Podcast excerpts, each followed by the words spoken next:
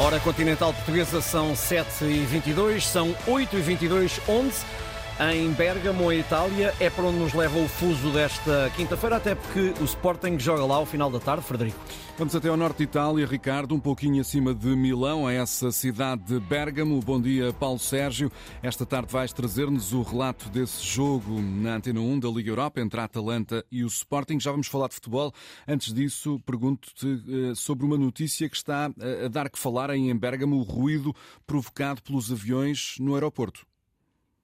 É, é, é a capa de, dos dois jornais aqui de Bergamo, do Corriere de Bergamo e também do Eco de Bergamo, porque ontem eh, foi aprovado um novo limite de ruído para o aeroporto. O aeroporto é muito utilizado por uma das principais empresas eh, de eh, aviação low cost que faz a ligação, por exemplo, entre Lisboa e Bérgamo. Este é um aeroporto utilizado para quem vem, por exemplo, para Milão e não quer pagar as taxas que, eh, enfim, tem que pagar se aterrar mesmo em Milão. Daqui a Milão são cerca de 50 km e, portanto, há depois ligações de autocarro diretas e essa, esse limite era de 43 decibéis. Pois bem, ontem foi aprovado aqui eh, pelas autoridades eh, locais eh, um limite novo, são 60 decibéis. Há sempre aqueles que são contra, porque o aeroporto é um polo de desenvolvimento muito forte, tanto quanto percebi pela leitura dos dois jornais. Há quem esteja completamente de acordo e até acho que os 60 decibéis são uh, ligeiramente uh, abaixo daquilo que seria desejável. Uma coisa é certa, o aeroporto fica não dentro da cidade, mas fica muito próximo da cidade. E, portanto, causa, enfim, alguns eh, problemas, sendo que eh, o aeroporto está aberto às 24 horas eh, do dia, um bocadinho ao contrário do que acontece, por exemplo, em Lisboa, em que há ali uma zona entre a 1 da manhã e as 5 da manhã, em que não há aterragens nem descolagens no aeroporto de Lisboa. E, portanto, este é o tema do dia uhum. aqui em Bérgamo, a par do uh, futebol. Os jornais uh, italianos e, e também o... dão destaque ao futebol depois da, da jornada de, de ontem da Liga dos Campeões.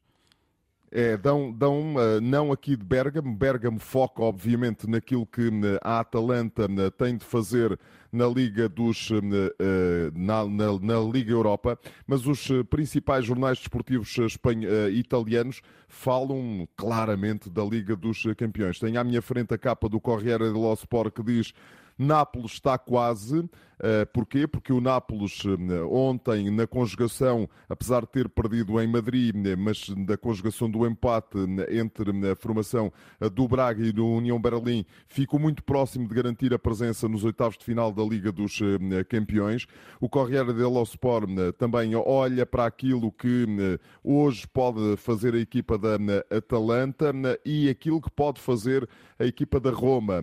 Diz, é uma citação de Mourinho na primeira página a dizer que vamos à Suíça à procura do primeiro lugar em relação à Atalanta, exatamente essa questão, essa mesma questão. Vamos à procura do primeiro lugar. Diz a Gazeta dello Sport que a equipa do Nápoles está quase. Fala de, de, do Inter de Milão que se deixou empatar no estádio da Luz depois de ter estado a ganhar ou depois de ter estado a perder por 3-0. Foi quase, diz a Gazeta dello Sport, que faz a principal capa imagina, com o Milão, o Inter, de, com o AC Milan, aliás, que eh, está fora da Liga dos Campeões, está fora da Liga Europa, eh, falha completamente as competições europeias, não consegue ir hum, ao eh, Mundial de Clubes e eles titulam que são 113 milhões de euros que ficam